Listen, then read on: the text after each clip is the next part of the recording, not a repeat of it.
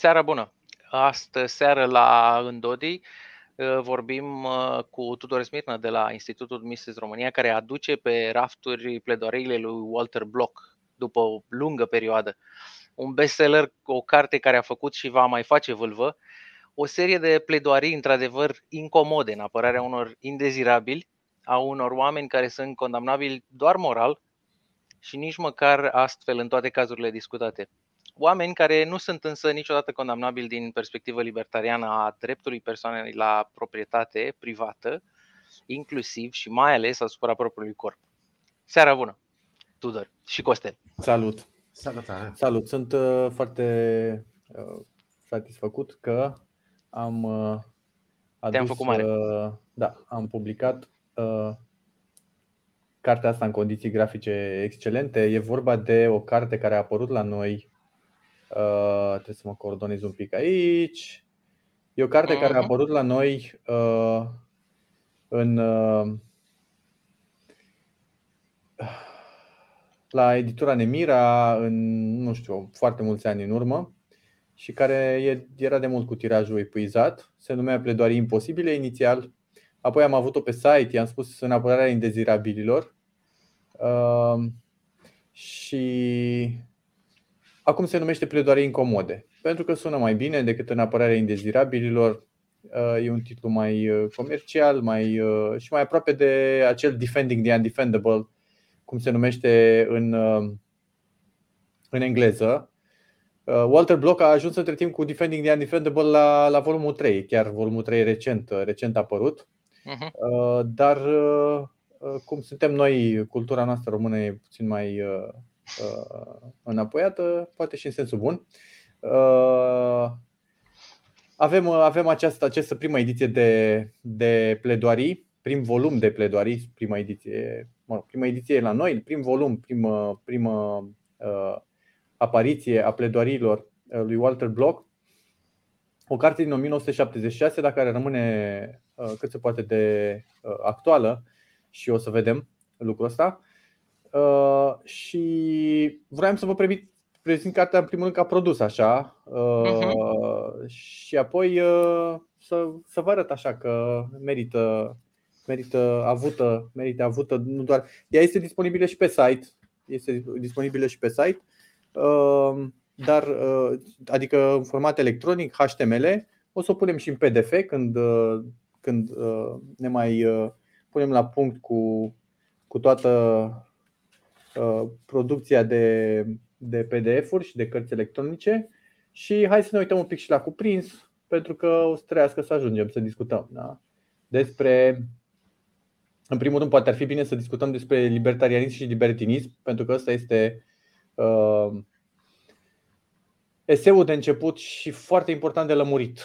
Uh, și apoi uh, avem uh, niște categorii de uh, persoane de oi negre, de țapi spășitori. Uh, Walter mhm. Block îi mai numește și eroi și uh, Rothbard, de exemplu, dar uh, trebuie văzut exact la ce fel de eroism se, se referă. E clar că sunt niște o, o subcategorie sau o, o categorie aparte de eroi, niște eroi incomozi. De multe ori, din perspectiva Uh, moralității tradiționale, din perspectivă conservatoare, ei sunt condamnabili, persoanele astea. Vorbim de, îi vedeți aici, prostituata peștele, uh, porcul de mascul misogin, traficantul de droguri, dependentul de droguri, uh, apoi șantajist, calomniator, pe undeva e și cămătarul, șoferul de taxi pirat, da? uberistul sau cel care merge cu taxiul pirat.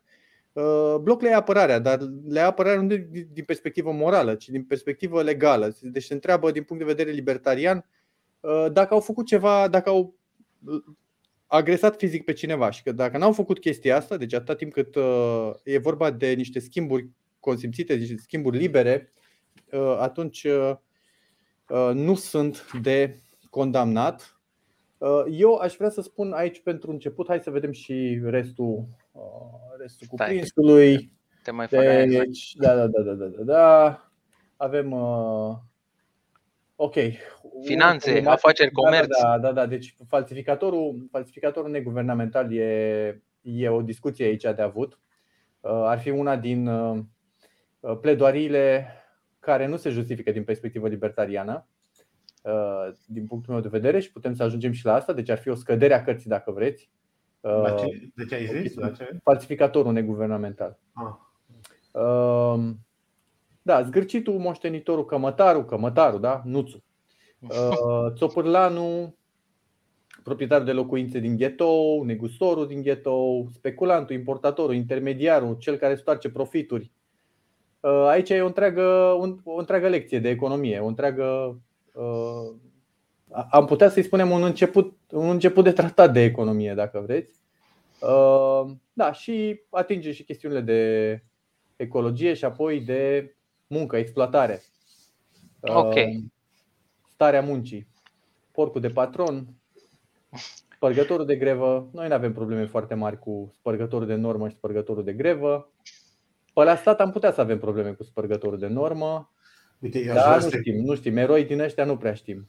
Eu aș vrea să corect aici puțin patronul care angajează minori. Sau Tudor. patronul care angajează, patronul care angajează sub salariu minim. Dar uite, asta cred că nu, nu știu dacă o atinge.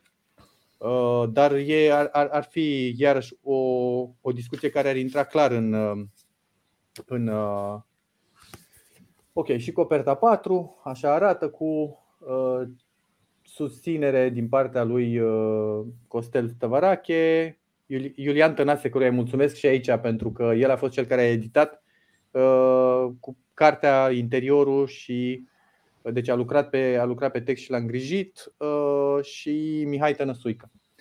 Uh, care Arată mai, foarte uh, bine. Da, și eu, sunt, și eu sunt încântat și va trebui să ajungă și în, și în librării. Sunt convins că o să aibă succes în momentul în care va pune știu că, pe ea. Știu că de obicei am, am mare grijă eu... la amănuntele astea pentru da, că uite, îți plac și ți ies.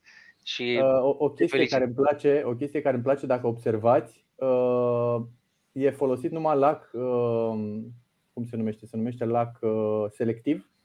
Uh, subtitlu, da? subtitlu, adică peștele, da. prostituata, spărgătorul de grevă, asta nu se văd la o primă privire. Abia când te uiți un pic mai atent, se văd așa în lumină.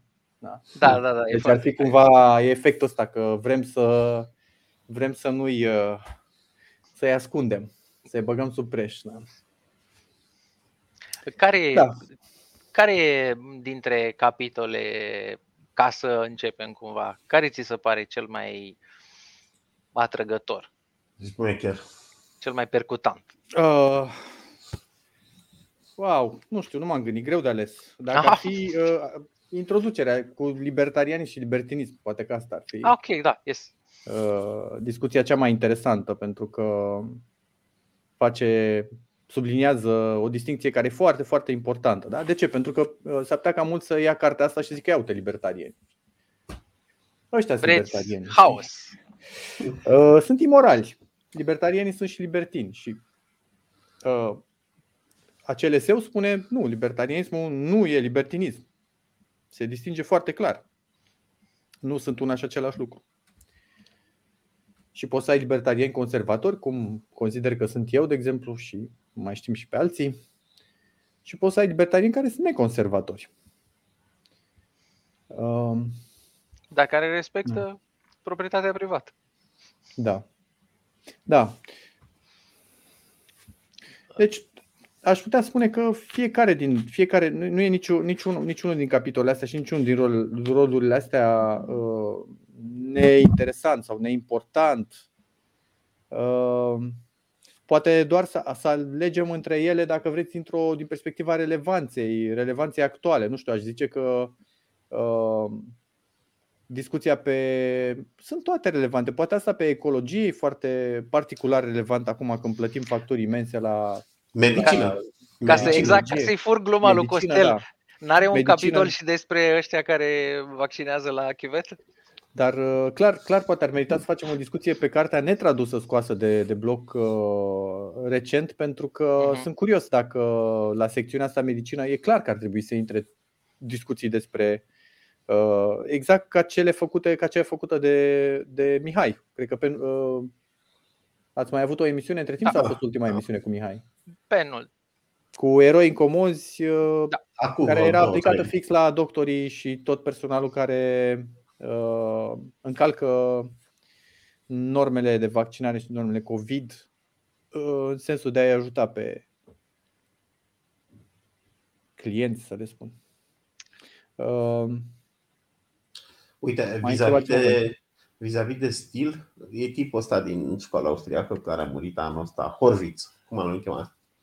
Steve Horvitz, parcă. Steve Horvitz, Steven Și el Horvitz. zicea că Bloc a făcut mult rău mișcării libertariene cu cartea asta. Stilul ăsta polemic.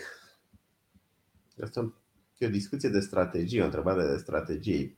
Are dreptate? Oricum libertarienii nu se plac între ei. Are... Nu, dar mă întreb așa, adică are Glumesc. dreptate că stilul ăsta șochează să spui că e un erou speculantul, să zicem, și lumea urăște speculanții. Uh, Sau să aperi pornografia, să... Da, nu le-aș spune eroi. Nu le-aș spune eroi. Adică a- asta mi se pare și mie. Cred că forțează definiția cuvântului de erou. Uh,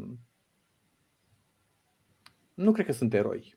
Cred că la ei Sunt- în America e sunt mai niște puțin... oi negre. uh, Au unsung heroes, genul ăla de... Sunt eroi în sensul că satisfac, cum zice și Bloc, satisfac niște preferințe subiective, cum ar fi vaccinarea la chivetă, în condiții Mhm. de risc, de pericol. Ei riscă pentru a satisface acele preferințe. Nu e ca Lidl. O prostituată riscă dacă e incriminată juridic. Uh, preferințe. păi da, dar pe de altă parte există și prima de risc pentru prețurile respective. Există în economie, în comerț internațional se folosește, dar nu doar acolo, uh, o expresie în engleză uh, bootleggers and Baptists uh, și în român ar fi uh, baptiști și contrabandiști uh, care se referă la faptul că unii au uh, un interes din perspectivă morală să interzică consumul de băuturi uh, alcoolice, de exemplu, sau orice altceva, să, să ceară o prohibiție, uh, baptiștii fiind ăștia, deci ei vor din considerente morale ca oamenii să nu mai consume ceva pe care ei consid- consideră a fi rău uh, și contrabandiștii au și ei același interes. Și atunci uh, se, se formează o alianță uh, perversă, ca- dar care are sens din punct de vedere economic, pentru că contrabandiștii au de profitat foarte mult în momentul în care ai prohibiție pe piață. Uh, Bun, au și costuri mari, dar e clar, în momentul în care te-ai investit într-o astfel de afacere de contrabandă, ai tot interesul ca prohibiția să rămână, nu vrei să, nu vrei să dispară. Și e și discuția de ac- actuală cu drogurile. Uh, Legalizarea drogurilor ar, ar lovi în carteluri, în cartelurile uh, sud-americane, de exemplu, care uh, introduc droguri pe piața americană uh, și ar, fi, ar suferi în favoarea celor care ar face legal lucrul ăsta. Și de asta nu le spune eroi, pentru că, ok, ai și riscurile, dar ai și profiturile pe de altă parte. Și atunci, de ce ai, de ce ai introduce o distinție uh, categorică între, între cineva care operează pe piața neagră și cineva care operează ca pe piața legală, ca Lidl, cum ziceai? N-aș, n-aș face o distinție. Nu, nu văd unde este eroismul ăla. E pur și simplu căutarea profitului în alte condiții de risc.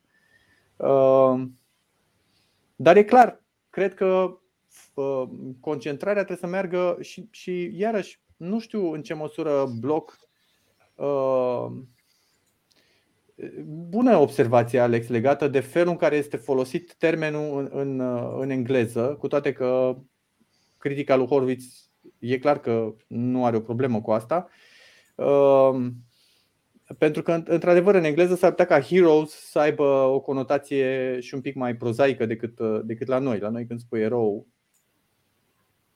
sună foarte eroic.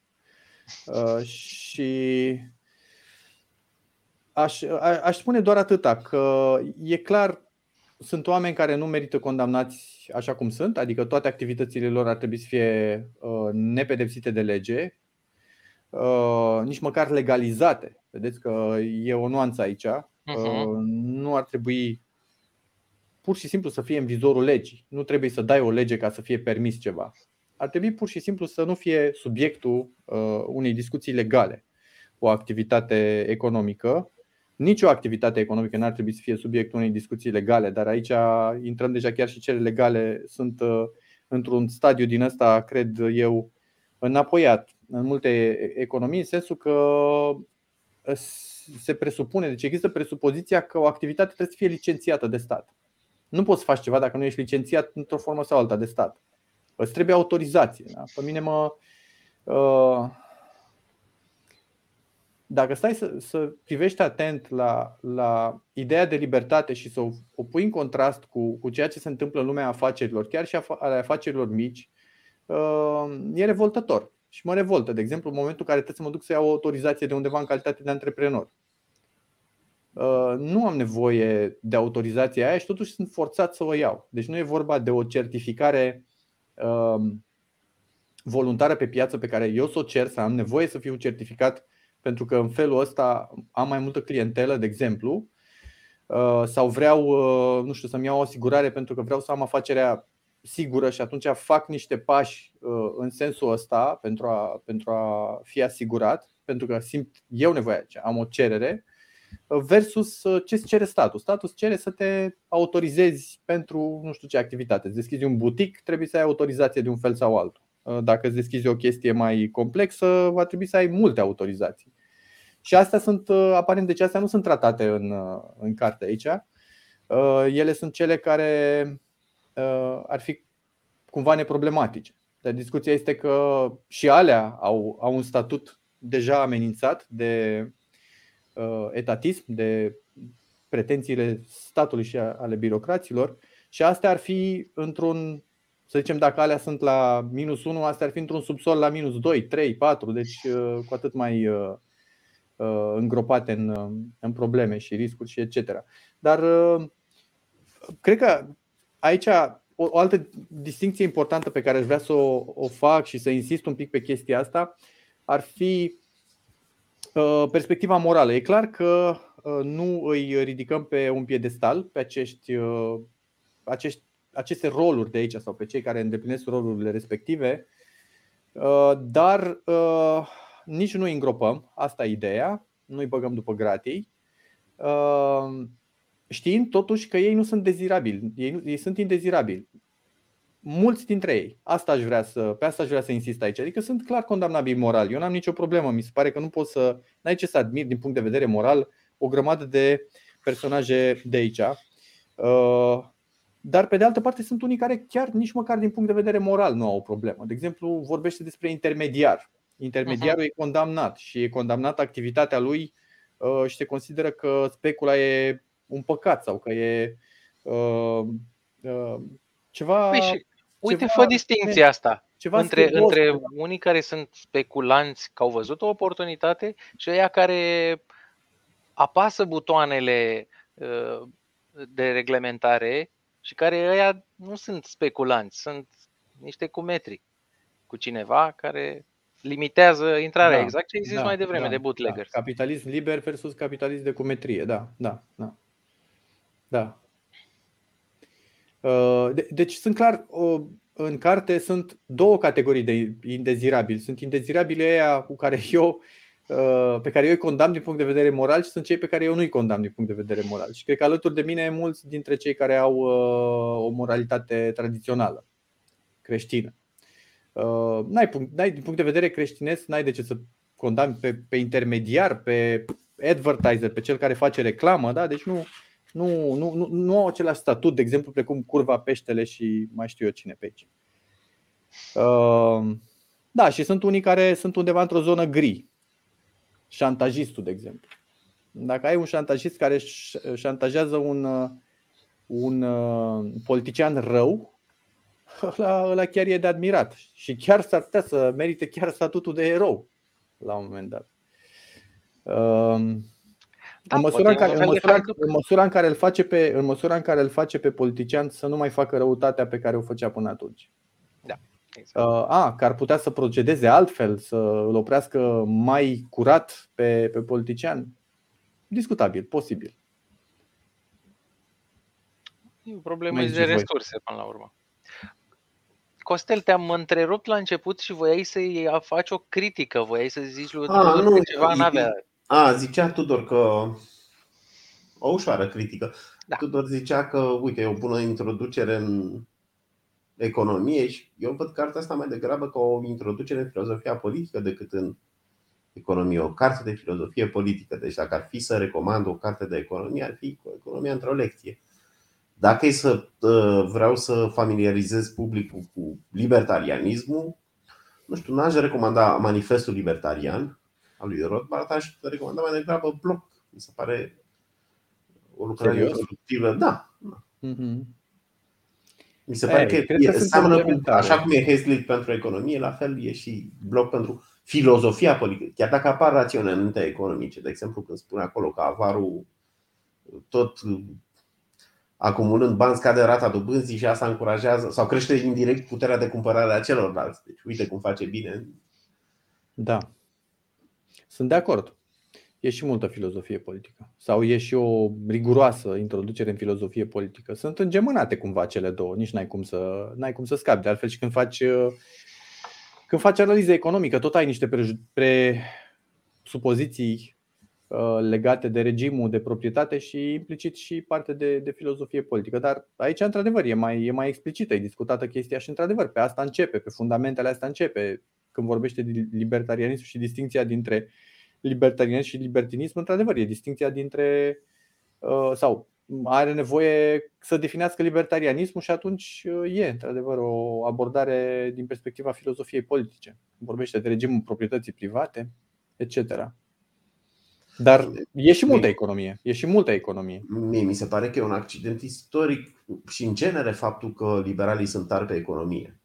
Și ăia mai vechi și ăștia mai noi. Era, putea să nu fie așa. Uite, uh, Spencer, dacă mă gândesc la unul din secolul XIX, nu cred că era tare pe economie.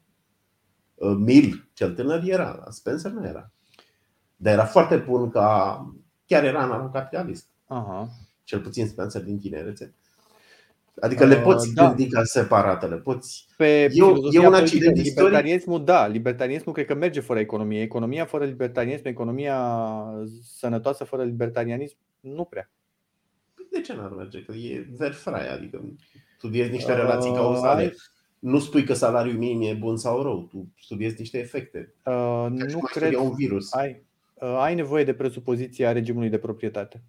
Rothbard face la un moment dat o, o discuție legată de asta. În Myth of, Da, dar nu, mitul nu eficienței, de valorizezi. exemplu.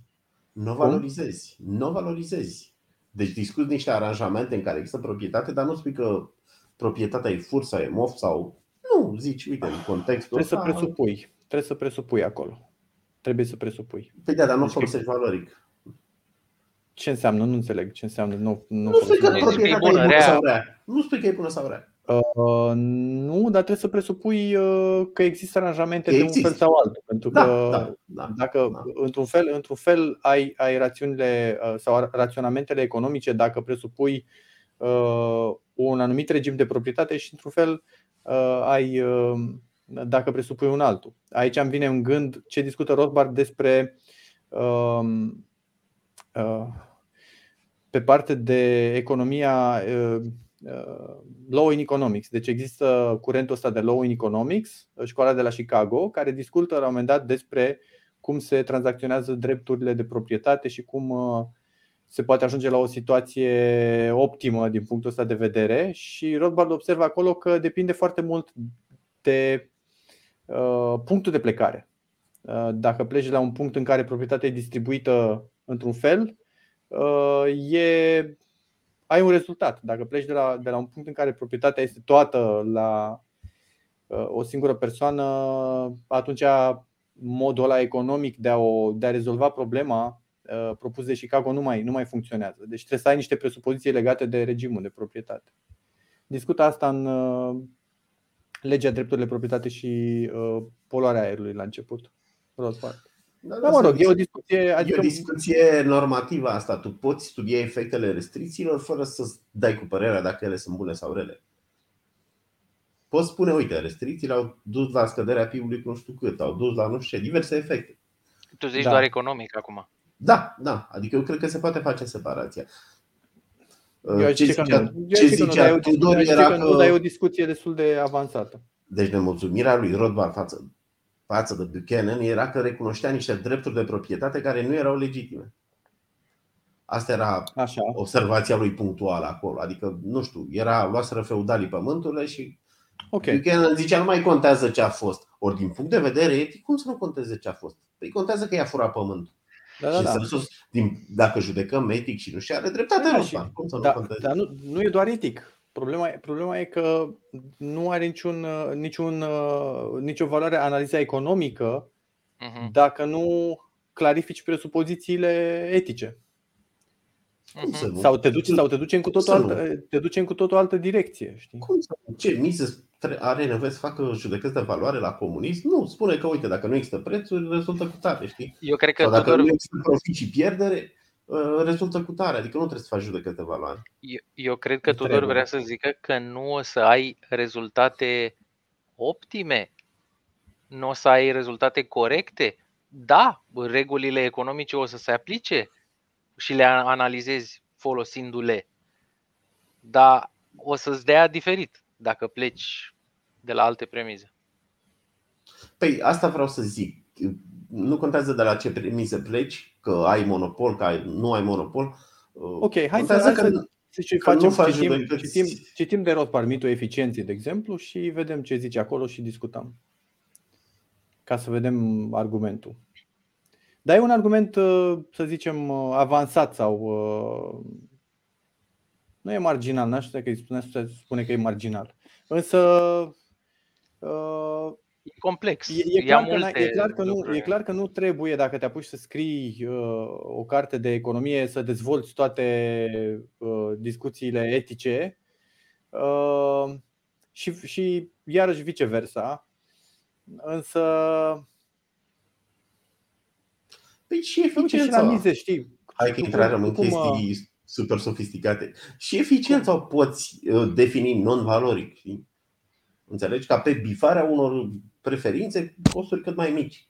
Am făcut un lager care, uite, a economisit cifre, a Da, economisit și ești nu știu. irelevant. Și ești irelevant.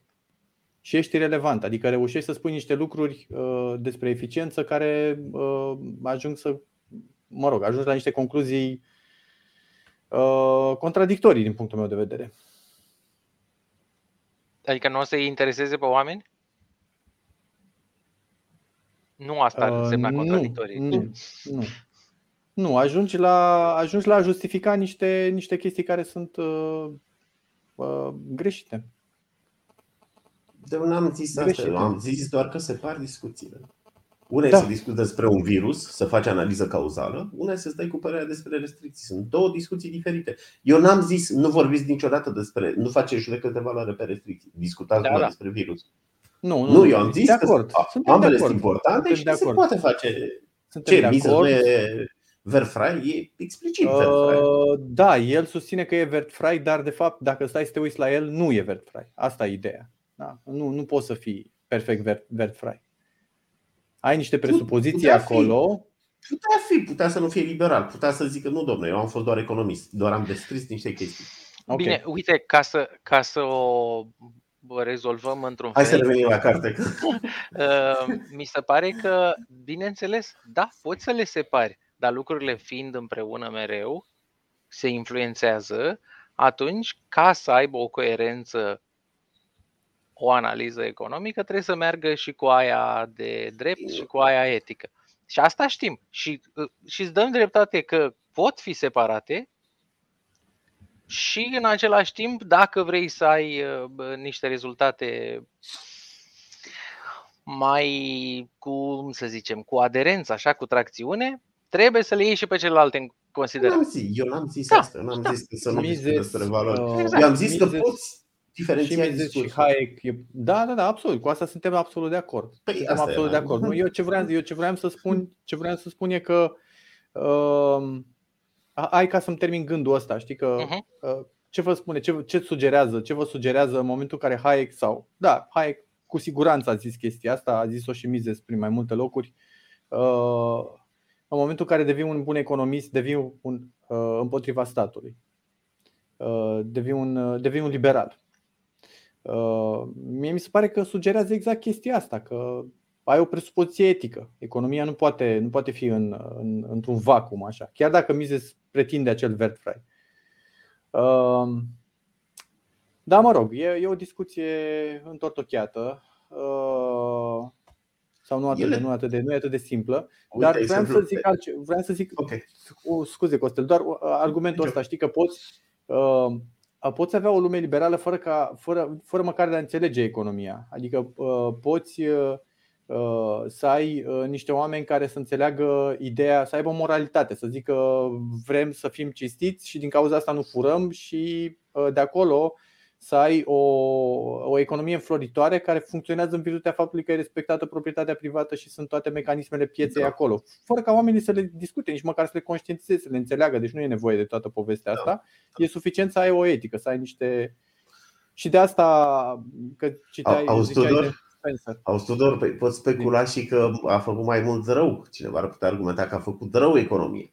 Uite, libertanii stă cu profitul, cu banii, cu bănci, cu nu știu ce în timp ce dacă avea un discurs pur etic, nu călca pe mine, poate da, avea da. mai mare succes da, libertarianism. Da, de acord. De acord, de acord, de acord. Dar uh, asta ziceam, că poți să, poți să ai uh, uh, o filozofie politică fără, fără a avea și o explicație și un întreg corp de explicații economice. Și cred că e mai de bază, mai de bază respectul pentru proprietate privată Uh, și moralitatea, să zicem, înțeleasă în sensul ăsta și etica, decât uh, explicațiile economice. Și da, cred că și conving mai mult explicațiile de filozofie politică, explicațiile legate de dreptate decât cele legate de uh, cauzalități complexe, înlănțuit lungi de cauzalități, genul de argumente presupuse de, de economie. De, de... Uite, aș vrea să vă întreb pe rând dacă nu cumva piatra asta de hotar, proprietatea privată, dacă nu cumva le informează și pe celelalte două, etică și economică. Costel. Uh, conceptul proprietății private? Da. Zi tu, Costel. Păi am zis că da, uh, suntem de acord. Po- poți să nu, okay. poți să nu, să nu valorizezi aranjamentul. De exemplu, tu ești un economist, de ăsta izolat, să zicem, într-un turn de fildeș, și doar discuți niște consecințe cauzale. Uite, dacă există proprietate privată, decurge asta, dacă există proprietate colectivă, decurge asta. Dar fără să valorizezi proprietatea. E ca și cum ai uh, studia inteligența neutru. Hai să vedem dacă asiaticii sunt mai inteligenți decât albii. Uh-huh. Dar nu, valori, nu spui că inteligența e o chestie bună. Poți să o vezi ca pe o chestie rea. Să uh-huh. zice, e mai, sunt mai importante emoțiile decât. Ă, ce voiam eu să întreb okay. era dacă nu cumva e de ajuns. Adică asta este și juridică, că respecti proprietatea, dar este și etică și este și economică. Atâta vreme cât respecti proprietatea, o să ai un calcul economic uh, sănătos și, și etic oamenii o să se respecte între ei, că își respectă proprietatea. Da. Păi, de aici și forța libertarianismului, că zbifează, zbifează și lupta împotriva sărăciei, zbifează și partea de civilizație, de interacțiune, de schimburi voluntare între oameni. Tudor. Eu cred că libertarienii hardcore, bartienii, să zicem, chiar dacă socialiștii s-ar dovedi negru pe alb că sunt mai buni economic, tot n-ar merge cu ei. Deci a rămâne la nu călca pe mine, a rămâne la dimensiunea etică e mai importantă decât că scăpăm yeah. de sărăcie. Prefer să fim mai săraci, dar să ne tratăm ca oameni. Dar na, acum după sute de ani, după cercetări, după fapte, după știm că e... Da, inerție, au câștigat ai noștri. Nu, dar au câștigat ai noștri, adică nu socialiștii de azi nu mai sunt comuniști. Stiglitz nu e comunist. E, e social-democrat. Social-democrat. Da, e ceva. Da, nu e prin intenții, dar e prin consecințe. Pe, pe ideea de, de uh, dinamica adică tot nu trebuie să-l lași în pace. Pe ideea de dinamica intervenționismului, în ultima instanță, dacă facem, o, dacă facem o călătorie în timp și luăm comuniștii din anii 20, și zicem, uite, ăștia sunt socialiștii de azi. Uh, aia de la UE, cum o cheamă, Nențoaica, Ursula, uh, Sanders, deci se iau cu mâinile de cap Lenin și zic că facem da, niște da. de ei, ăștia sunt da, neoliberali. Da, sunt. argumentul, meu, argumentul meu este că argumentul meu este că ăștia sunt uh, într-adevăr mult mai lipsiți aparent aparent de. Exact ca, ca Sanders cu mânușile alea. Are mânușițe. Dar ce, ce e mânușile alea, știi, pe E care de, de fier. consecință. E Da, pe fier care de, sub, da, da, pe care de textilă. consecință. Da. Adică uite-te, uite-te ce, uh, ce knockout și-a luat uh, uh, sau, mă rog, knockout, nu știu, poate că nu e meciul jucat, dar uite-te la perioada asta de 2 ani în care trăim, ce, ce rapid uh, a degenerat totul. De la niște lucruri care sunt aparent ce mare lucru. Hai să oprim un pic economia, hai să stăm un pic în case, e bine, nu e, nu e o politică atât de gravă și vezi cum ai tot uh, i- imediat toate consecințele economice, tot uh, pică toată, tot castelul. Uh, și de asta spun, știi că ei poate că sună blânze așa, dar prin consecințe, și asta e important să înțelegem și poate că cartea asta ajută și ea cu foarte mult, prin consecințe ajungi relativ repede, adică dacă nu te dezici repede de, de niște măsuri, de niște restricții, de niște uh, intervenții în economie, uh, te, împinge, te împing foarte repede la, la pași ulteriori și în același timp îți degradează uh, sustenabilitatea sau țesutul economic, astfel încât uh, uh, ajungi în, uh, în anii 20. Ajungi exact la, ajungi exact la, la, la ceea ce cereau uh, de atunci. uh, Cei de atunci. Și am Și, și devenit. uite, mă gândesc, mă gândesc la, scuze, mă gândesc la, la, la, la ce s-a întâmplat cu Bine, e adevărat, s-au și combinat toată ecologismul plus uh, covidismul uh, sau pandemismul. Uh, dar uite că acum vorbim de planfo- de plafonare de prețuri. Da? Când, am, când a început toată nebunia cu COVID-ul, s-a vorbit despre restrângerea exporturilor și în același timp plafonarea de prețuri. S-a evitat, uh, s-a evitat plafonarea de prețuri atunci, acum vorbim de plafonarea prețurilor la energie și știm că dacă se întâmplă chestia asta, după aia o să urmeze o serie de, de consecințe uh, în urma, în urma plafonării. Și uh, niște pași mari, adică dacă, dacă accepti niște mici breșe, după aia ele e ca un baraj. E ca un Mhm. baraj. Dacă ai, dacă ai chiar și niște mici scăpări, la un moment dat îi rumpe. Rup, se duce, se face totul praf. Îți ia toată Iar- mâna. Iar argumentul ăsta al pante alunecase, eu cam tindeam prin să-l cam resping. Domnule, hai să nu exagerăm, că totuși Obama nu e Hitler, știi? Dar uite ușurința cu care, cu care au acceptat fascismul sanitar, știi? Ușurința cu care Asta zic. vor, au acceptat discriminarea, deci ăla o viață mă căpiază cu discriminarea și acum, hai, discriminarea, nevaccinaților. Și nu, nu zice nimic. A, nu, că e binele public. Deci ușurința Exact. exact. care au trecut imediat la o chestie totalitară, deci dintr-o chestie social-democrată, nu atât de periculoasă, știi? Imediat au trecut Da, da. la... Exact. Păi, poate, am put, poate am putea să zicem că cei care nu vor să se vaccineze împotriva acestui uh, virus sunt o minoritate din uh, spectru LGBTQ, TQ+, că e A, plus, și- că e varianta premium, Și salveze. și, și zici, eu sunt bă, cu tare și, în fine, credințele mele, mă, deci să nu mă discriminați. Și ai rezolvat. Nu Poți face cred. asta. Nu. Poți Ei, face glumesc. asta. Normal că Poți nu are lua, poți lua cazuri de romi să zici, uite, sunteți împotriva... De ce închideți romi în casă, știi? ce asta e? Dacă nici ăsta nu e nazin, știi? Rom nevaccinați. Da. Poți plusa, așa cum plusează ei și aberează foarte Și- mult, la fel, poți plusa și tu, știi? Dar nu s-a întâmplat. Sau s-a întâmplat. Chiar am, s-a, Factual Noi am- s-a întâmplat? să S-a zică întâmplat cineva sau- sau să Da, da.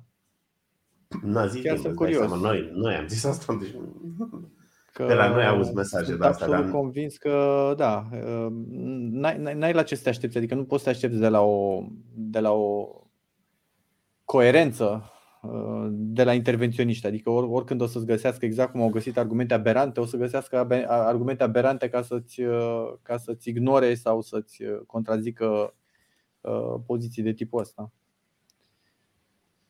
Uite, poziția libertariană care aduce limpezime, dragă Tudor, uh, mi se pare că lămurește, mi se pare că, mi se pare că aduce foarte multe Ok. ok. Fiți oameni serioși, nu mă faceți să râd. Da, da. Uh, Era o ironie la adresa lui Neamțu, ca să înțeleagă. Nu e nicio ironie. Da, nu cred că e nicio ironie. E pur și simplu. nu e Mă rog, E o, da. mai degrabă o calchiere sau e, o, o, imita, o laudă, imitare. era, era o nu laudă, știu, o era un imitare. epigonism. O imitare. Da, exact. În fine, voiam să zic că, uite, uh, ăștia pot să-ți inventeze, intervenționiștii, pot să-ți inventeze un milion, e o infinitate de, de chestii pe care pot să le inventeze din cauza că sunt ca, ca muncitorii proști. Tu îi spui să facă lucrurile într-un fel și el inventează un nou mod în care poate să greșească chestia aia. Și lucrurile, ca să fie făcute bine într-un fel, um, pardon, lucrurile ca să fie făcute bine au doar două, trei feluri. De asta mi se pare că uh, genul ăsta de analize și, în fine, valori ne informează cam, cam pe unde sunt lucrurile bune. Că rele, uite, vedem peste tot. E o infinitate, universul e mare. Da. Eu, și- eu și aberat foarte mult, uite, cu chestia asta, când citești argumente de ce nu e discriminare. S- Sunt chestii de genul, păi, ai, nu e discriminare pentru că ai posibilitatea să te vaccinezi. La fel și la, poți aplica asta la taxare.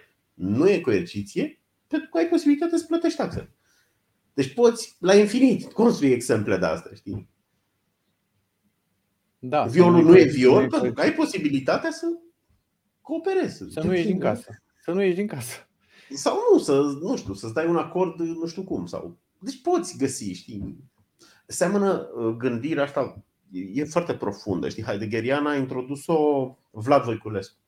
Și când zice el atunci că e, grat, că e gratis după ce ai plătit, în vorba de cartela de metrou din Viena, e pe linia asta sunt, știi? Cât, cât a costat? Păi e gratis, că plătești, păi e gratis. Da. Da. Păi tu doar zis să, să ne uităm puțin pe ele sau uh, mai rămânem la... Am Uite, deschis să luăm- și... Să Da, luăm, zi. nu știu, hai șan- șantajul, uite și ăsta pare, pare așa... Ai atins tu puțin, că dacă ăla șantajează un politician e corupt. Eu, eu îmi dau seama uh, și asta e, asta e interesant și uite, uite ce zice Hayek despre. Hai să cite, citim ce zice Hayek despre carte. Uh, zice scurt de tot, spune așa, răspund în. Uh, aici aș vrea să menționez faptul ăsta că uh, o să întâlnească cititorii uh, în apărarea indezirabililor uh, la începutul cărții uh, pentru că am schimbat titlul, dar nu am uh, sesizat și menționarea asta titlului în, uh, în text, dar uh, poate cu atât mai bine, da, poate cu atât mai bine. Uh, Deci, uh, răsfoind pledoariei incomode, am simțit că am fost supus din nou terapiei de șoc prin carte. Cu mai mult de 50 de ani în urmă, regretatul uh, Ludwig von Mises m-a convertit la o poziție consecventă de adept al economiei de piață. Um, chiar și acum mă uit uneori la, la început cu neîncredere și simt că s-a mers prea departe, dar de obicei descoper în cele din urmă uh, că aveți dreptate. Unii se adresează lui Bloc, unii pot să considere un medicament prea puternic uh, sau considere pe carte un medicament prea puternic, dar le va face foarte bine chiar dacă nu le va plăcea deloc. O înțelegere reală a economiei cere renunțarea la multe prejudecăți și iluzii dragi. Erorile populare în domeniul economic se exprimă adesea prin prejudecăți nefondate împotriva altor ocupații, iar uh, prin demonstrarea falsității acestor stereotipii aduceți un serviciu real, deși prin aceasta nu veți deveni mai popular în ochii majorității. Hayek, laureat al, laureat al Premiului Nobel pentru Economie. Uh, și cu șantajul se aplică perfect, adică uh, e foarte greu, chiar și după ce ai citit cartea lui Bloch, când, când ajungi să vorbești de un șantajist, când ajungi să îți pice sub ochi din presă cazul unui șantajist, să n-ai o repulsie față de, față de întreaga chestiune și să tinzi să-l condamni pe ăla. Dar având, uh, având analiza lui Bloch, înțelegi că omul, de fapt, uh, orice, orice șantajist uh, pe modelul ăsta pur, așa, să nu ne intrând în, în detalii factuale care pot implica și violență și agresiune pe acolo, dacă presupunem cazul în care cineva spune dacă vrei să nu spun despre tine un anumit adevăr, un anumit lucru, atunci trebuie să îți cer o anumită chestiune. Asta în sine nu este, nu este condamnabil din punct de vedere libertarian. Cam asta e ideea. Deci moral poate să fie ceva repulsiv, hmm.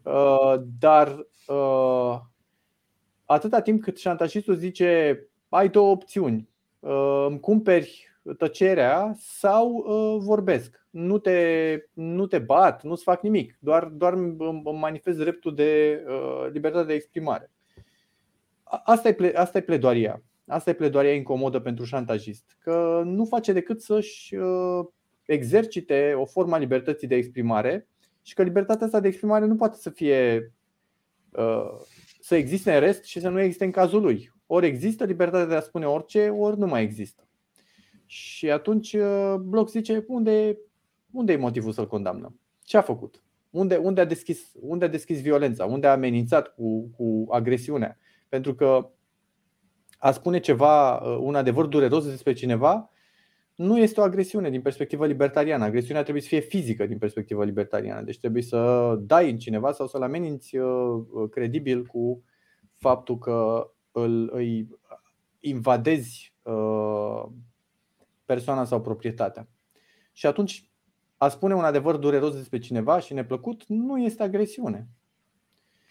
Și deci, din punct de vedere libertarian, șantajistul nu e un erou, dar nici, uh, nici uh, cineva de condamnat. Uh, Chiar cum, cum, l-ai, cum ai putea construi ca erou pe ăsta? Știi? Poate zici de unii oameni care lucrează în piața, în piața neagră că, că servezi niște clienți, dar pe, pe șantajist nu văd cum poți să-l scoți de erou. Păi tu ai dat exemplu mai devreme cu la care șantaja un politician corect, sau Corect, doar dacă da, am uitat. Mafiot. Am uitat. Da, doar, da, doar dacă îl doar Uite, dacă într-adevăr două, dacă două îl... chestii aș adăuga. Una e diferența între șantaj și extortion, extorcare, unde la a doua ai amenințare cu inițierea violenței, de exemplu, ai o răpire și șantajul e strict pe dacă îmi dai bani nu vorbesc. Da. Corect. E strict legat de libertatea de exprimare. Corect. Asta, blocul, asta apără pe, blocul apără pe primul și nu l apără pe al doilea. Da, ca a doua e agresiune din punct de vedere da. libertarian. A doua mm-hmm. chestie care, și care mi-a plăcut la el a fost că șantajistul e mai uman decât uh, bârfitor. Șantajistul îți dă o șansă. Uite, dacă plătești banii aia, nu spun. În timp ce la care bârfești spune nu scap. Da. E o activitate economică, are un preț. Oferă egalitate de șanse. Ok, simpatic. Da. Uite, eu mă gândeam acum uh, că avem uh, în perioada asta tot uh, situația cu STB-ul. Mai are Walter Block spărgătorul de grevă. Ar fi clar erou. Deci unul care scoate autobuzul în stradă când lumea e disperată și stă și caute taxiuri și nu știu ce, atunci ăla chiar e erou. Deci nu ai, bă, uite, ăsta e genul pe care nu poți să-l condamn moral. Spărgătorul de grevă din punct de vedere moral nu are, n-ai de ce să-l condamni. Nu face ceva care să fie uh, condamnabil din perspectiva, din perspectiva creștină, de exemplu. Zici că nu e solidar. Nu e solidar cu colegii sau dacă e întemeiată plângerea lor. Uh, Dacă poate să fie vreodată o plângere întemeiată? Cum poate să fie? Păi sindicatele pot avea părți care folosesc poți defensiv, defensiv. Poți să verifici dacă el iese, dacă el sparge greva și face ceva rău, o agresiune fizică, nu, deci eu cred că da, poți să construiești un caz din ăsta, dar e a încălcat contract, e foarte... încălcat contractul patronul, să zicem, știi? Nu, mă gândesc la discuția lui Hesley, în care zice și el, într-adevăr, în general, să învarză sindicatele. Dar uite, există situații în care pot fi un fel de avocați legitimi ai muncitorilor. Uh, da, în momentul, că, da, în momentul când, se, când se asociază oamenii ca să negocieze mai bine. Da. Dar uh, și atunci ar fi o problemă pentru politicianul care dă un decret și îi uh, îl blochează asocierea.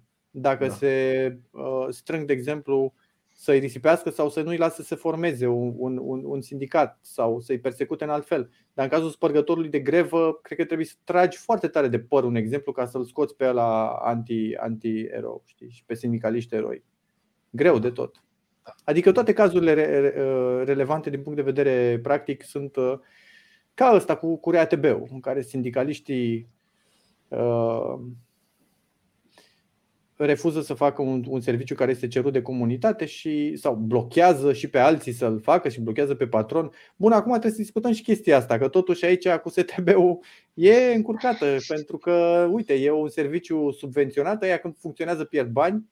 Înțeleg că scandalul, tot scandalul și ce a declanșat greva este că uh, i s-au găsit, s-a făcut un audit și s-au găsit niște găuri negre și niște uh, niște pierderi majore, bănuiesc că active, adică niște canale pe care, pe care se scurge motorină la propriu și alte lucruri, căpușări. Uh, și atunci uh, s-a ieșit în stradă acum pentru că trebuie găsiți niște vinovați pentru chestiunea aia. Dar, în general, serviciul este subvenționat. Deci, el când funcționează pierde bani. Noi plătim toată România, bănuiesc că plătește, că nu cred că face cineva un decupaj al taxelor doar pe bucureșteni care să susțină serviciul uh, perdan din București. Bine, acum e adevărat că probabil că din taxele unui bucureștean se, duc, se duce nu doar spre asta, ci s-ar duce și spre uh, și se duce și spre serviciile de transport public din alte orașe. Deci e, uh, e un haos, e amestecată chestiunea, dar e clar, atât timp cât pierde, cât pierde uh, resurse, deci merge uh, în pierdere un serviciu, serviciul ăla e susținut din taxe și nici nu știi în momentul în care fac grevă, chiar dacă pentru motivele greșite, practic uh, nici nu, nici nu transportă oamenii, dar nici nu risipesc, uh, risipesc resurse valoroase. Presupunând că se, că se va regăsi cumva oprirea asta, greva asta, într-o, într-o ușurare a plătitorilor de taxe Aici, ceea, ce, deci, ceea ce nu e necesar să se întâmple. Adică tu plătești taxele în continuare, vor fi cheltuite altfel. Tudor, deci în lumina noi interpretări, aici spărgătorul de grevă îți face pagubă, nu? Da. Deci dacă, dacă RATB-ul ar fi fost dacă RATB-ul ar fi fost Sunt mai eficienți aia care stau. Da, dacă RATB-ul ar fi fost o companie privată și profitabilă, atunci un sindicat care blochează compania aia să funcționeze este o organizație agresivă care frustrează piața de niște servicii.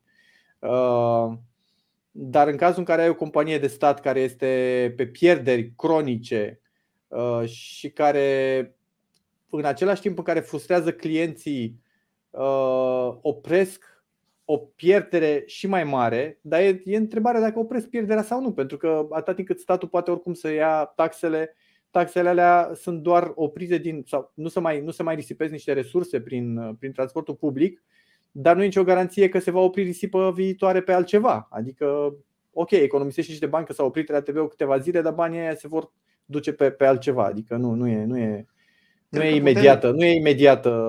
Uite, ai, ai făcut o observație revoluționară. Ai e făcut o observație treaba. revoluționară, Tudor, cu interpretarea asta. Cred că putem generaliza în sensul că, dacă vorbim de servicii de stat, greviștii sunt eroi și spărgătorul de grevă e da. omul rău. Da, nu? dar cred că nu, trebuie nuanțată. Comodă trebuie, din nou.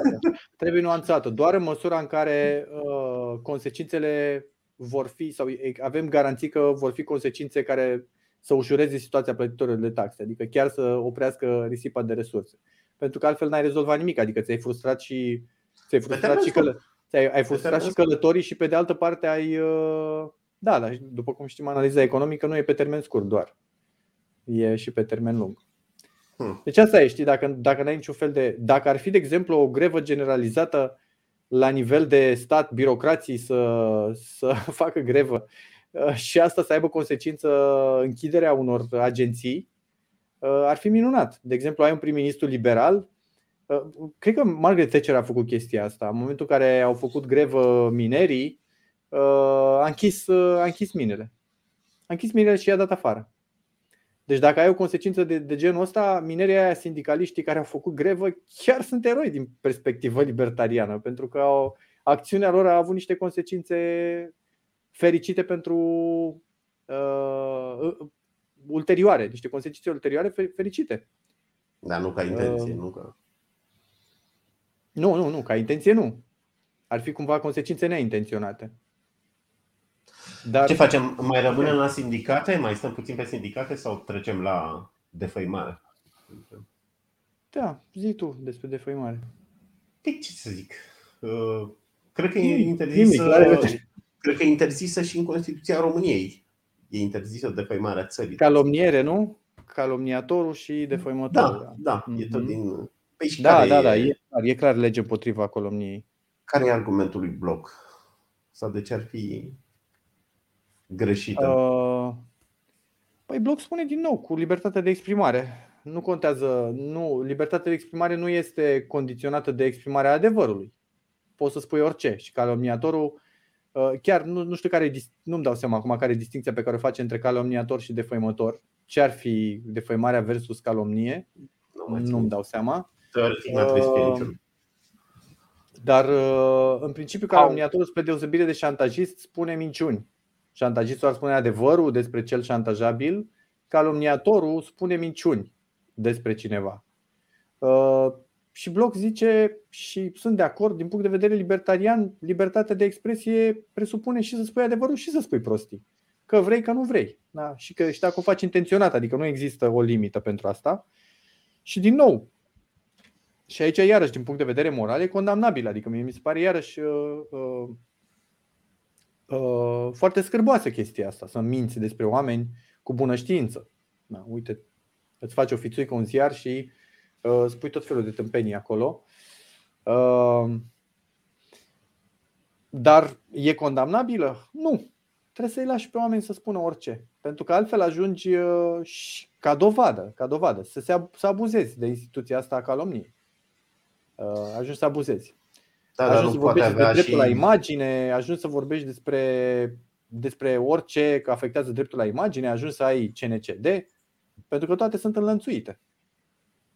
Hmm. Sunt pe, ace, pe același calapod. Adică prin ce trece Mihai, Mihai Neamțu despre care am vorbit acum, e exact uh, înrudit, înrudit cu chestia asta.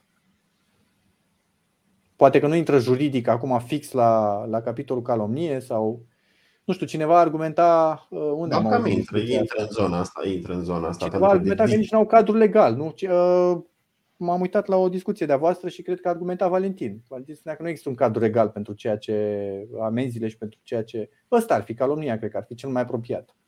Păi da, dar e, cred că ai și în Constituție la la libertatea de expresie. Sunt chestii cu defăimarea țării, cu nu știu ce. E posibil da, să ai și discursul de ură. Constituția nu e libertariană. Ă, păi nu, că tu întrebai dacă există cadru legal. Și dacă există în Constituție, înseamnă că ai cadru legal. Deci ce okay. îți vine cu Constituția. Da, dar nu cred că pe da, posibil. posibil. Bine, posibil Constituția e praf. Constituția e praf, ca și la proprietatea privată. Știți, spune că e inviolabilă și după aia spune că, ba da, se poate. La fel și la libertatea de exprimare, articolul 30-31, cât e. Mm-hmm. libertatea de da, exprimare e, e și după aia, după aia uh, inclusiv de semnele obscene se iau. Deci ce înseamnă amatorism? De să pui așa ceva într-o Constituție, să interzici semnele obscene.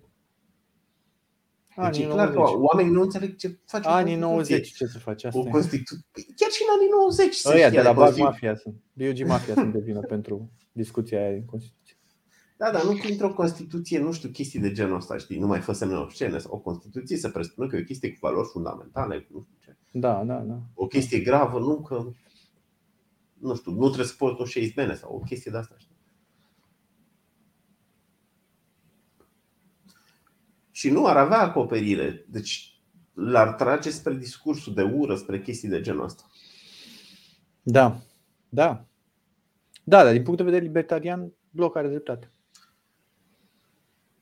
Uh, Într-adevăr, îți deschide multe da. consecințe, adică ajungi inclusiv să, inclusiv să amendezi uh, validitatea multor uh, legi, inclusiv a Constituției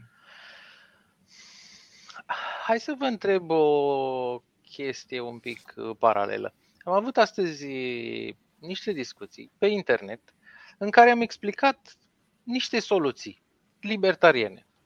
Și răspunsul uh, de la o vreme este da, da, acestea sunt niște utopii, uh, nu au, de ce? Pentru că nu au legătură cu natura umană. Voi înțelegeți despre ce e vorba? La ce se referă? De ce n-au Ah. oh. legătură cu natura umană? Că tocmai proprietatea privată e esențială. Omul vrea Nu to, știu.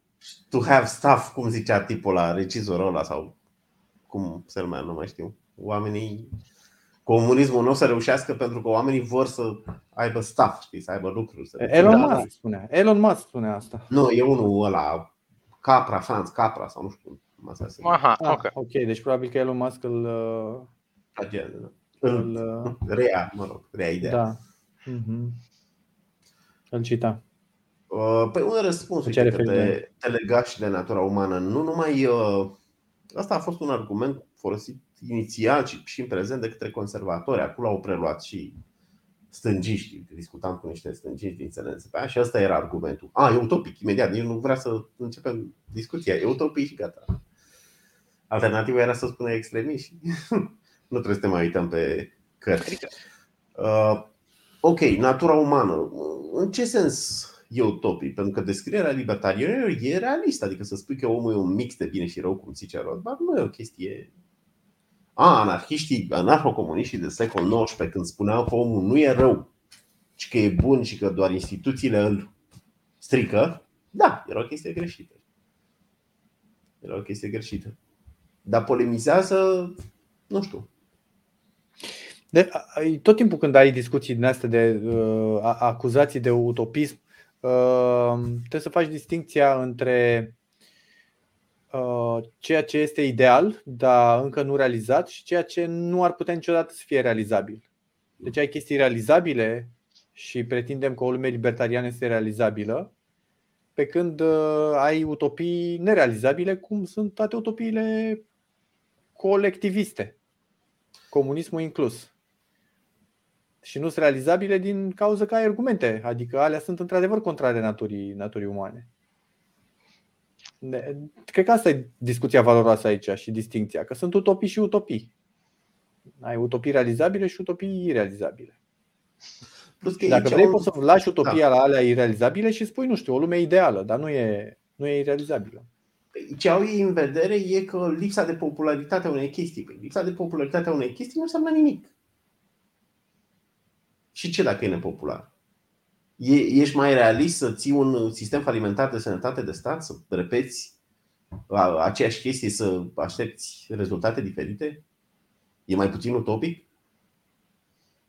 Nu, nu, clar nu e. Aia e utopie, de fapt. știi, Să crezi că poți repara o chestie Făcând aceleași Stricată. lucruri. stricată. Așa cel puțin ai o șansă. Domnule, am încercat. Hai să privatizăm tribunale, vedem ce zice. Da, da. Plus că e și argumentul etic, cum spuneam mai devreme. Chiar dacă ar merge prost, chiar dacă ar funcționa mai prost, e preferă cel mai prost și să fim liberi decât la o chestie socialistă optimală. Și... Dar nu e cazul. Da, nu știu în ce măsură e, e asta o discuție care e pertinentă pentru cartea asta, dar uh, e clar că ai uh, libertarieni necapitaliști și capitaliști nelibertarieni. Adică ai libertarieni care, tradiționaliști, care văd o, o lume puțin capitalistă. O lume care este mai degrabă mai agrară, mai uh, așezată, mai, uh, mai, mai puțin dezvoltată, mai, cu o diviziune mai puțin intensă a muncii, Mhm. uh, oprită undeva la un nivel uh, meșteșugăresc, să zic. Și nu este irealizabilă. Dacă oamenii asta vor, bineînțeles că e posibilă. Deci poți să ai o lume, o lume ca un sat, un sat unde nimeni nu uh, este agresat. Deci ai, ai o lume libertariană, e uh, un uh, univers, să spun așa, sau uh, o situație de libertarianism, fără a fi capitalistă, în sensul, sau mă rog, a avea, poate să aibă un grad mai mic de, de capitalism. Uite, se Și vede pe de că altă ești parte ai, economist. ai, Se vede că ești libertari- ai, economist. ai libertarianism capitalist, în care bă, ai o, o, o diviziune foarte intensă a muncii uh, și unde ai o grămadă de. îți vine foarte multă prosperitate. Uh, și pe de altă parte ai capitalism libertarian. Poți să ai uh, capitalismul care este definit uh, sau, mă rog, identificat chiar dacă el se definește ca piață liberă, foarte mulți dintre cei care acuză capitalismul, inclusiv de pe stânga, îl acuză chiar pe bună dreptate pentru că ei identifică capitalismul cu situația capital, uh, situația istorică, deci au un concept istoric. Zic, uite de ce e capitalismul rău, pentru că există lobbyiști, uite ce se întâmplă în Statele Unite. Bine, acolo nu e capitalismul ăla al pieței libere, asta e ideea. E un capitalism definit uh, în care, de fapt, e o economie mixtă. E un intervenționism ăla. E un intervenționism cu foarte multă diviziune a muncii. Cu tot ce înseamnă uh, big business, big state, big academia și așa mai departe. Deci poți să ai uh, o, o critică la, la, la o situație istorică uh, Și atunci trebuie să faci distinția între toți termenii ăștia. Ce spuneai, Costel? Că te ai zis că ești economist? Uh, da, uh, fiind economist, uite, tin să asociezi uh, capitalismul cu, nu știu, folosirea de capital, să zicem, sau cu o producție mai centrată pe bunuri intermediare, pe bunuri de capital. Eu tind să asociez capitalism cu schimb voluntar, știi, și un schimb între îngerie capitalist. Nu, aici poți să faci distinția. Adică n-aș face distinția între capitalism și libertarianism. Pentru mine sunt interchangeabile. Deci faptul da, că ai, ai o chestie sătească care nu folosesc bună, betoniere, care nu folosesc betoniere, nu înseamnă că acolo nu ai capital. Ba da, ai capital. Uh... Chiar dacă nu ai bunuri de capital sofisticate. Da, nu, eu, cred că, eu, eu cred că am înțeles, da, liberi, am, înțeles, am înțeles dacă e utilă distinția. Deci poți face o distinție între piață liberă și uh, capitalism în sensul de o structură de producție bogată în bunuri de capital, foarte bogată în bunuri de capital. Da, da, da, deci poți să ai o structură de producție mai săracă în bunuri de capital și mm. una mai bogată și mai complexă, deci cu mai multe etape de producție și așa mai departe. E o da, da, da, sau poate poți să, sau da, bine, e adevărat acum, dacă vrei, dacă vrei nivelul să spui, de ierarhie. Alex?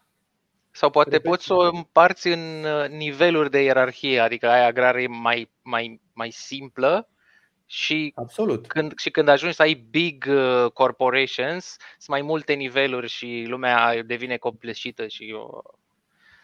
Da, copleșită nu știu de ce ar deveni, că Aia, că li se chiar... pare că e foarte multe, sunt mari, sunt puternici, Doar dacă bani. Se, se sparie gândul dacă trebuie să te gândești la complexitate, dacă ești un, uh, un client și un, uh, un producător într-o astfel de economie, ți-e foarte bine, pentru că economiile foarte, cu foarte procese foarte capitaliste sunt cele care oferă cea mai mare prosperitate și implicit timp liber și uh, uh, liniște, pace pentru, pentru cei care produc și lucrează într-o astfel de economie. Adică e mult mai, e mult mai simplu să-ți obții un nivel, un, un minim nivel de trai într-o astfel de economie decât în, în, în cealaltă. Da, mă rog, e, e o discuție lungă aici. Că poți să spui că că nu se poate așa ceva și sunt cei care sunt unii care argumentează. Pot să-l uh, evoc aici pe Cristi Comănescu, care sugerează că nu e posibil o lume intens capitalistă care să ducă la,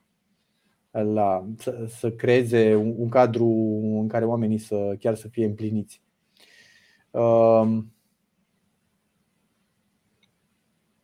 deci, nu, dacă vrei să spui nu sunt împotriva de a, să folosești capitalism și pentru, pentru orice nivel de piață liberă, că poate să fie un capitalism incipient sau poate să fie un capitalism potențial acolo. Deci nu, am, nu vreau să.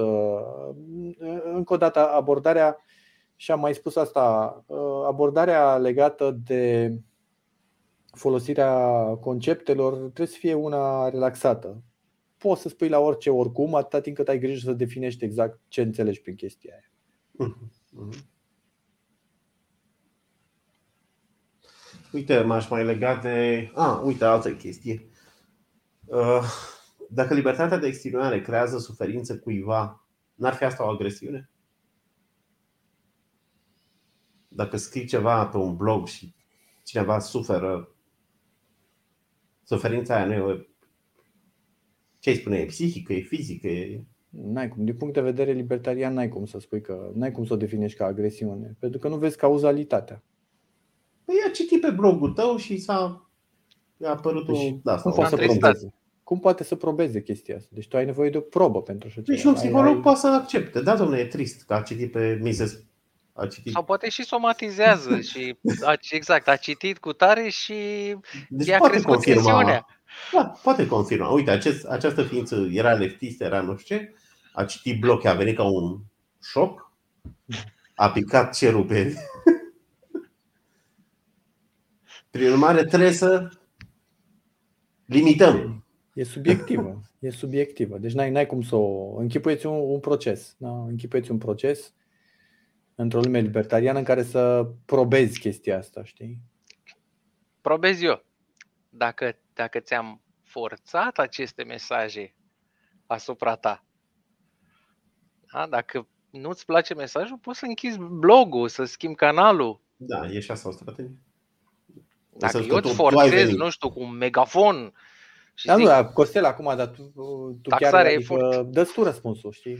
Nu știu. Da, Nu și știi? tendința mea e să. Nu știu, tendința mea e să zică nu, știi? Na.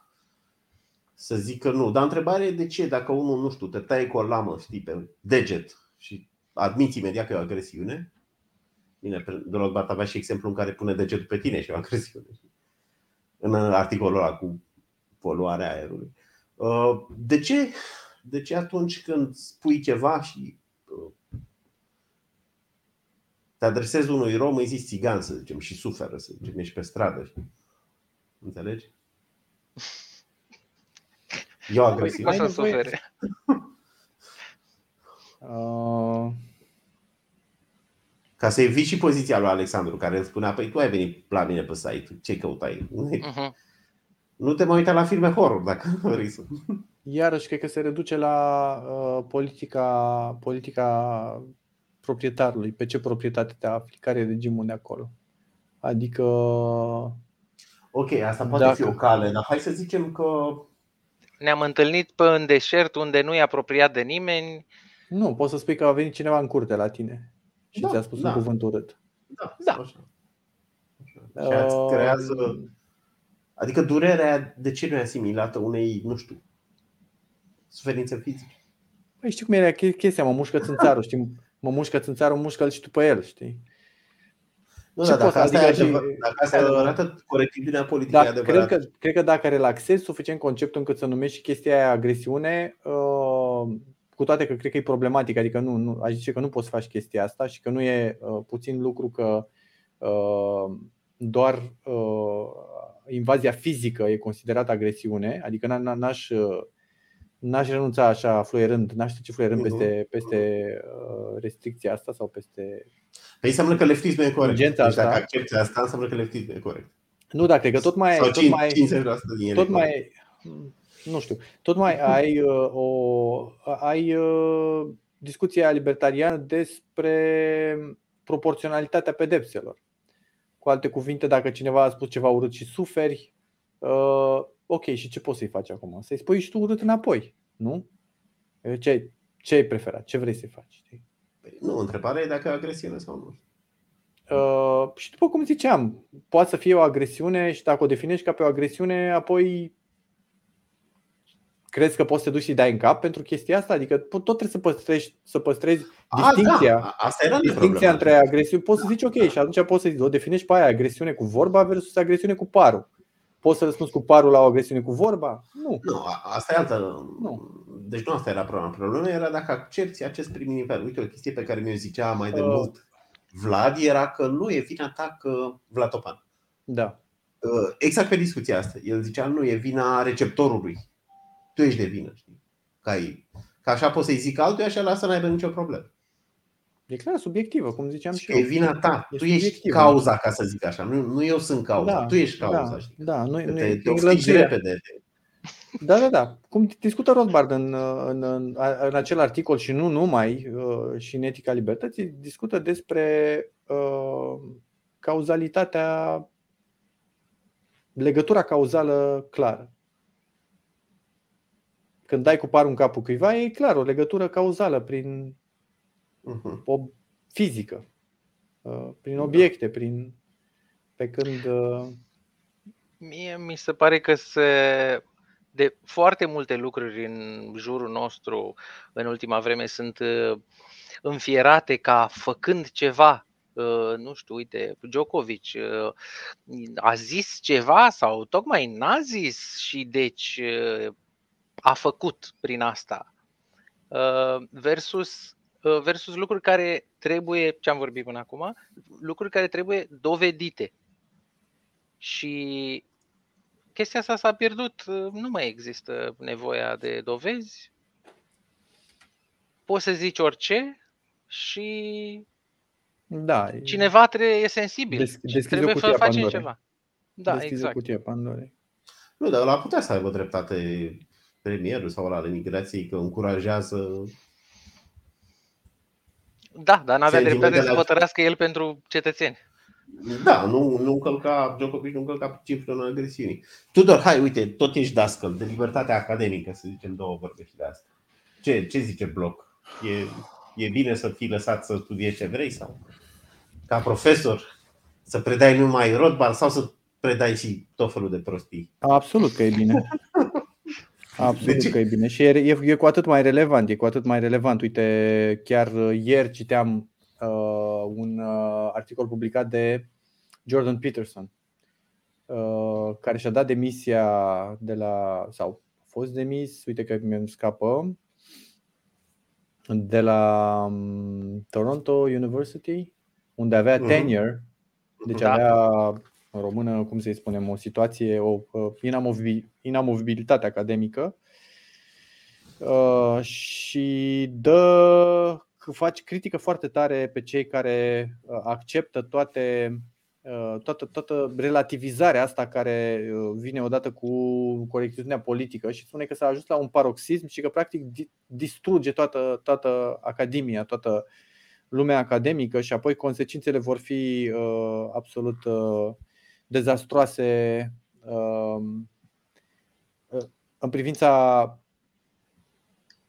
felului de om pe care îl va forma acea, acea lume academică, uh, studentului care va ieși de acolo și face și o critică a uh, liderilor de business pentru că acceptă iarăși tot felul de norme stupide legate de egalități, cote de, pentru minorități și pentru Uh, tot felul de. Da, pentru minoritățile astea de diferite feluri. Um, deci, e clar că dacă nu lași libertate perfectă academică, ajungi, uh, ajungi pe, o, pe o direcție din asta. Și cred că discuția de aici a lui Bloc este, este foarte utilă. Și în păi da, privința da, el, el e antiteoretic.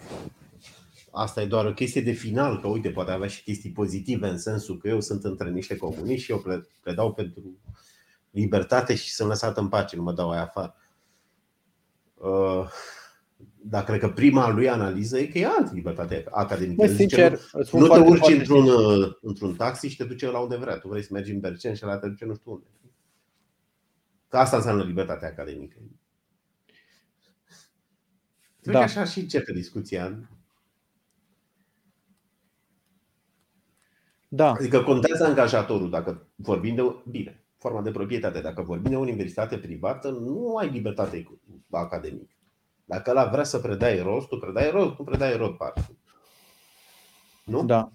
Da, da, absolut, absolut. Deci, în timp ce dacă ești la ASE și ești nu știu ce, da, te apără într-adevăr libertatea academică. Uite, vrei să ții un curs despre Bitcoin, poți să faci asta. Știi?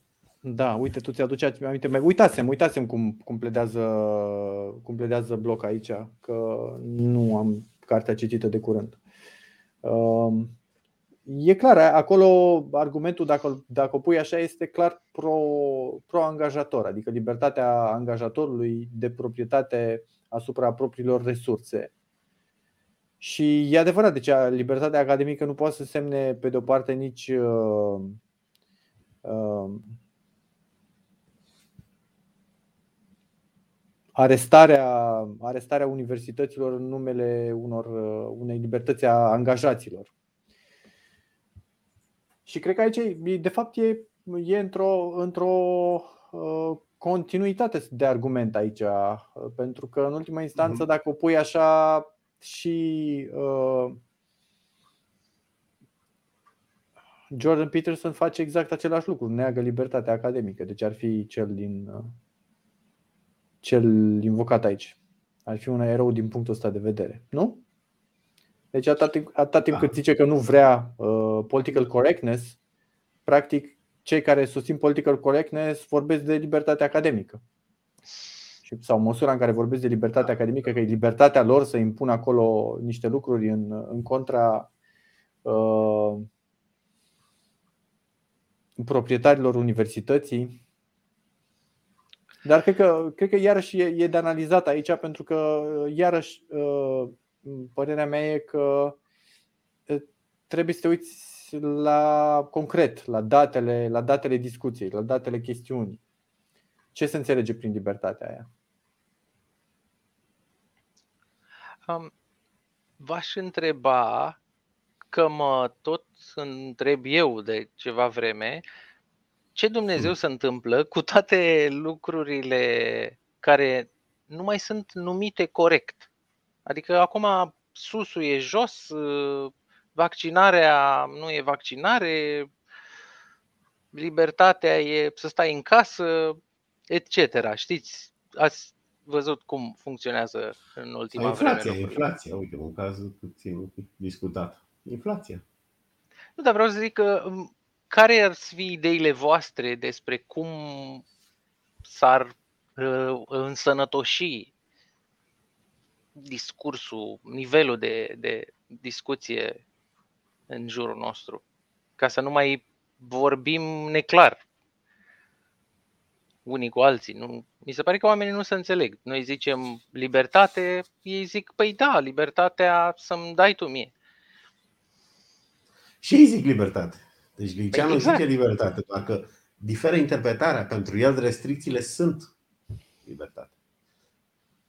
În timp ce noi venim pe urmă lui Roda și spunem nu. Uh, Interpretarea noastră e cumva cu poziția de simț comun că restricțiile nu sunt libertate. Că și ei se scapă. Domnule, avem de ales între restricții și nu știu ce. Dar poziția lor nobilă și nu știu ce, vine Ciucu și spune că chestia aia din uh, mil, că libertatea mea se termină unde începe libertatea altuia. Care Deci în ar fi sine ar fi compatibile. Care în sine ar Ce? fi corectă, da. În sine ar Da, fi aplicarea e corectă. greșită. Aplicarea e greșită în sensul că îți limitează liber, îți- libertatea ta se termină înainte de să înceapă libertatea celorlalți. Deci tu nu ai voie să intri la mall deși n-ai, fă, n-ai comis o agresiune, n-ai încălcat libertatea cuiva. Și uite că nu mai ai voie. Dilema mea e dacă, dacă mai ajungem vreodată să vorbim aceleași înțelesuri la cuvinte sau o să ne separăm în câteva specii care înțelegem diferit. Eu aș, sunt, eu aș paradigme- lega, sunt paradigme diferite, știi? Sunt paradigme Eu aș le- diferite. aș lega, aș lega, știți că și Hayek face, face bate monedă pe, pe chestiunea asta uh, mult, uh, pe simila, similaritatea între limbaj și piață. Și cred că degradarea limbajului este într-o, într-un tandem sau legată de, de intervenționism, de etatism. Exact așa cum sunt distruse piețele cu- ca interacțiune voluntară între oameni, cred că și limbajul are de suferit prin, uh, prin uh, diversele forme de intervenționism. Și nu vorbesc doar de propagandă, cred că sunt și efecte mai uh, indirecte care uh, împing omul către, uh, către a se minți, către a se minți pe el însuși. Deci oamenii nu mai vor, nu, vor să se mintă. Nu mai, nu mai iubesc adevărul. Pentru că adevărul devine contondent în momentul în care ai tot felul de instituții uh, intervenționiste la lucru. Nu, cred că preferă altceva. Oh, Scuze, zi, zi și zic după. E un eseu interesant care merită recomandat uh, al lui Paul Cantor, se numește Hyperinflation and Hyperreality uh, și vorbește despre cum uh, a afectat limbajul și literatura perioada de hiperinflație din, uh, din Germania din, uh, din 23. Și cred că poți să-l generalizezi, adică teza aia pe teza aia poți să o generalizezi percepția oamenilor despre realitate este pervertită în momentul în care ai la lucru niște instituții uh, etatice foarte apăsătoare, foarte prezente în uh, viața oamenilor. Și asta poate să explice, asta poate să fie un consecință, un simptom. Faptul că ai o conf- confuzie și la nivel de limbaj. Eu văd mai degrabă o lipsă de modestie în sensul că pe linia asta relativistă, istoricistă, postmodernă, tu, uh, realitatea un construct social, să zicem. Deci poți face orice, știi? Ai o bancă centrală, tipărește în ce, gata, imediat a rezolvat. Roastrii și zic, nu, nu e chiar așa. Există o realitate care te, te lovești de ea, te lovește, de nu faci tu ce vrei. Și există adevăr. Mhm. Există adevăr. Ei zic nu, că adevărul e o categorie depășită, e o chestie prin care ții muncitorii în iluzie. Trebuie să depășim ideea de adevăr. Adevărul e adevărul tău, adevărul meu. E complet subiectiv, nu mai există adevărul obiectiv. Ori mi se zice, nu există adevăr. Cum să nu există adevărul obiectiv? Dacă tu pui, nu știu, prețul prețul salariului peste prețul pieței, rezultă șomaj. Deci există realitate, există o lume externă. Nu putem da, așa. Iarăși sunt niște, iarăși sunt niște presupoziții uh, pe care dacă nu le accepti sau sunt implicite acolo, știi? Uh, adică cred că am putea să uh, lărgim un pic toată discuția pe care o făceam mai înainte de economie și etică uh-huh. și să spunem chiar că implică ambele și o epistemologie. Da, da. Pentru că știi, dacă, dacă pornești la alte premize, e foarte greu, știi?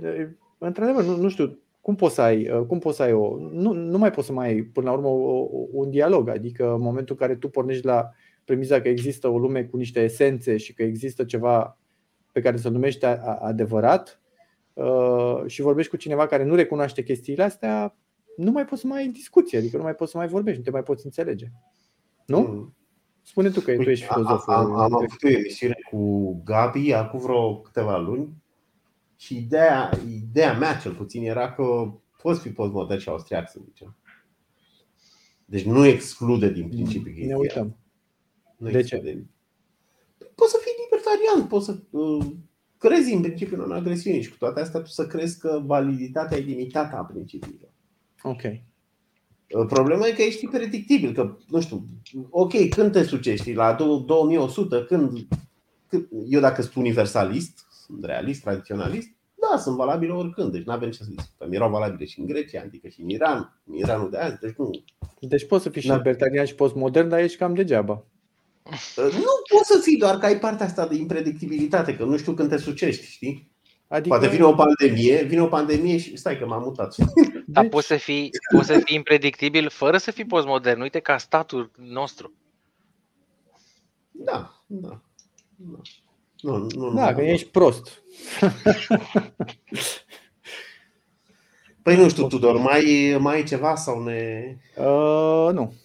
Ne mai, uh, mai, uh, să ne mai, mai uh, spunem, să le mai spunem oamenilor odată că și cartea asta și multe altele, și economia într-o lecție, și manifestul libertarian.